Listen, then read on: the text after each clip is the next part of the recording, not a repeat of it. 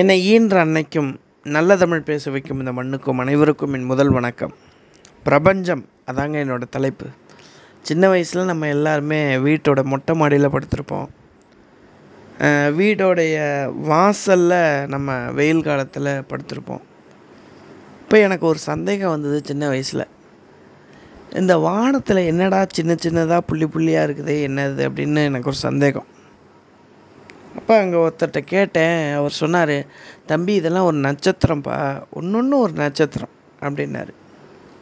எனக்கு அதில் ரொம்ப க்யூரியாசிட்டியாக இருந்தது. அது என்னன்னு தெரிஞ்சுக்கணும் அப்படின்னு ரொம்ப ஆர்வமாக இருந்தப்போ எனக்கு வந்து ஒரு ஆர்டிக்கல் கிடச்சிது. அந்த ஆர்டிக்கலை படித்தப்போ தான் எனக்கு ரொம்ப ஆச்சரியமான விஷயத்தெல்லாம் நான் கற்றுக்கிட்டேன் அந்த விஷயத்தை உங்ககிட்ட பகிரலான்றதுக்காக இன்றைக்கி வந்திருக்கேன். அந்த விஷயம் என்னன்னு கேட்டிங்கன்னா நம்ம பார்க்குற ஒவ்வொரு நட்சத்திரமும் ஒவ்வொரு சூரியன் அப்படின்னு சொல்கிறாங்க அப்போ இந்த சோலார் சிஸ்டம் மாதிரி ஒவ்வொரு நட்சத்திரமும் ஒரு சோலார் சிஸ்டம் அது எத்தனையோ லட்சம் கிலோமீட்டருக்கு அந்தாண்ட இருந்து நமக்கு வெளிச்சத்தை மட்டும் இப்படி காட்டுது அப்படின்னு சொல்கிறாங்க அப்படி நமக்கு பக்கத்தில் இருக்கக்கூடிய ஒரு நட்சத்திரம் என்னன்னு கேட்டிங்கன்னா அதுதான் ஆல்ஃபா சென்டௌரி அப்படின்றாங்க.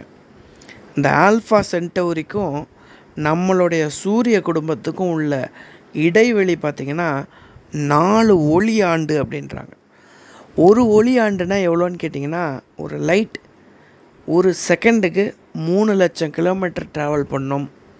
அப்படி ஒரு ஆண்டுக்கு எவ்வளோ கிலோமீட்டர் ட்ராவல் பண்ணுன்றதை யோசித்து அதை நாலு மடங்கு அதிகமாக்குனா எவ்வளோ கிலோமீட்டர் வருமோ அவ்வளோ கிலோமீட்டர் டிஸ்டன்ஸ் தான் நம்ம சூரிய குடும்பத்துக்கும் நமக்கு பக்கத்தில் இருக்கக்கூடிய ஆல்ஃபா சென்டௌரி அப்படின்ற ஒரு நட்சத்திரத்திற்கும் அப்படின்னு சொல்கிறாங்க இதில் இன்னும் அழகான விஷயம் என்னன்னு கேட்டிங்கன்னா இந்த மாதிரி நூறு பில்லியன் நட்சத்திரம் சேர்ந்துச்சுன்னா அது ஒரு மில்கி கேலக்ஸி அப்படின்னு சொல்கிறாங்க இப்படி இரநூறு மில்கி இரநூறு பில்லியன் மில்கி கேலக்ஸி சேர்ந்தாதான் ஒரு பிரபஞ்சம் அப்படின்ற விஷயத்தையே நம்ம விஷயத்துக்கு நம்ம வரோம்.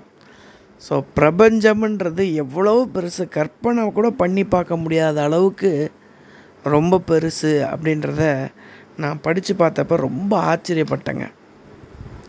சரி இப்பேற்பட்ட பிரபஞ்சம் எப்படி உருவாச்சு அப்படின்றத நம்ம எல்லாருக்குமே தெரியும். சின்ன வயசில் படிச்சிருப்போம்.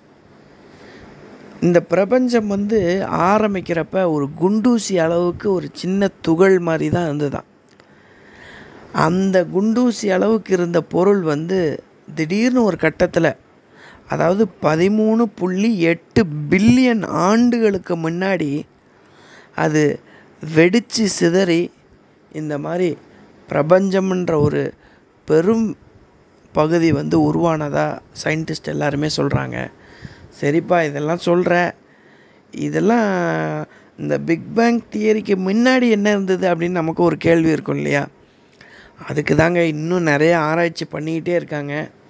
இப்போ சமீபத்தில் கூட போன நூற்றாண்டில் கூட எப்படி இது ஆகியிருக்கும்? பிக் பேங் தியரி எப்படி உருவாகியிருக்கும்? அதுக்கு முன்னாடி இந்த பிரபஞ்சம் எப்படி இருந்தது? அப்படின்ற ஆராய்ச்சிலாம் இன்னும் பண்ணிகிட்டே இருக்காங்க. அதில் கண்டுபிடிச்ச ஒரு விஷயந்தான் என்னன்னு கேட்டிங்கன்னா கடவுள் துகள் அப்படின்ற ஒரு விஷயம் சொல்கிறாங்க நம்ம இந்த உலகமே இந்த பூமியே எப்படி இருக்குதுன்னு கேட்டிங்கன்னா ஒவ்வொன்றும் ஒவ்வொரு அணு அப்படின்னு சொல்கிறாங்க நம்ம சின்ன வயசில் படிச்சிருப்போம் புரோட்டான் எலக்ட்ரான் நியூட்ரான் அப்படின்னு சொல்லிட்டு. அந்த மூணும் சேர்ந்து ஒரு அணு ரெண்டு அணு வேகமாக ஒன்றுக்கு ஒன்று மோதிக்கிச்சுன்னா ஒரு பெரிய வெடிப்பு உண்டாகும் அப்படின்றத ஒரு சயின்டிஃபிக்காக ப்ராக்டிக்கலாக கண்டுபிடிச்சிருக்காங்க. இந்த ஒரு அணு வந்து உருவாகிறதுக்கு வந்து பதினோரு விஷயமான பொருட்கள் தேவைப்படுது அப்படின்றது தான் ஆயிரத்தி தொள்ளாயிரத்தி அறுபத்தி நாலுக்கு முன்னாடி வரையும் நினச்சிட்டு இருந்தாங்க. ஆனால் அதுக்கப்புறம் பார்த்திங்கன்னா அது உருவாகிறதுக்கு பன்னெண்டு விதமான பொருட்கள் தேவை. அந்த பன்னெண்டாவது பொருள் அந்த துகள் தான் கடவுள் துகள் அப்படின்னு சொல்லி கண்டுபிடிச்சிருக்காங்க. இது அது என்னன்னு ஆராய்ச்சி பண்ணி முழுசாக கண்டுபிடிச்சிட்டாங்க அப்படின்னு கேட்டிங்கன்னா நம்ம உலகம் எப்படி உருவாச்சு இந்த பிரபஞ்சம் எப்படி உருவாச்சு அப்படின்ற விஷயத்த கண்டிப்பாக இன்னும் பெரிய லெவலில் நம்ம தெரிஞ்சுக்கலாம் அப்படின்னு நான் நினைக்கிறேன். இந்த மாதிரி பிரபஞ்சத்தை பற்றி விஷயங்கள் நிறைய பேசிக்கிட்டே போகலாம். நேரம் கம்மியாக இருக்க காரணத்தினால சுருக்கமாக முடிச்சுக்கலாம் அப்படின்றதுக்காக நல்ல வாய்ப்புக்கு நன்றி சொல்லி விடைபெறுகிறேன். நன்றி வணக்கம்.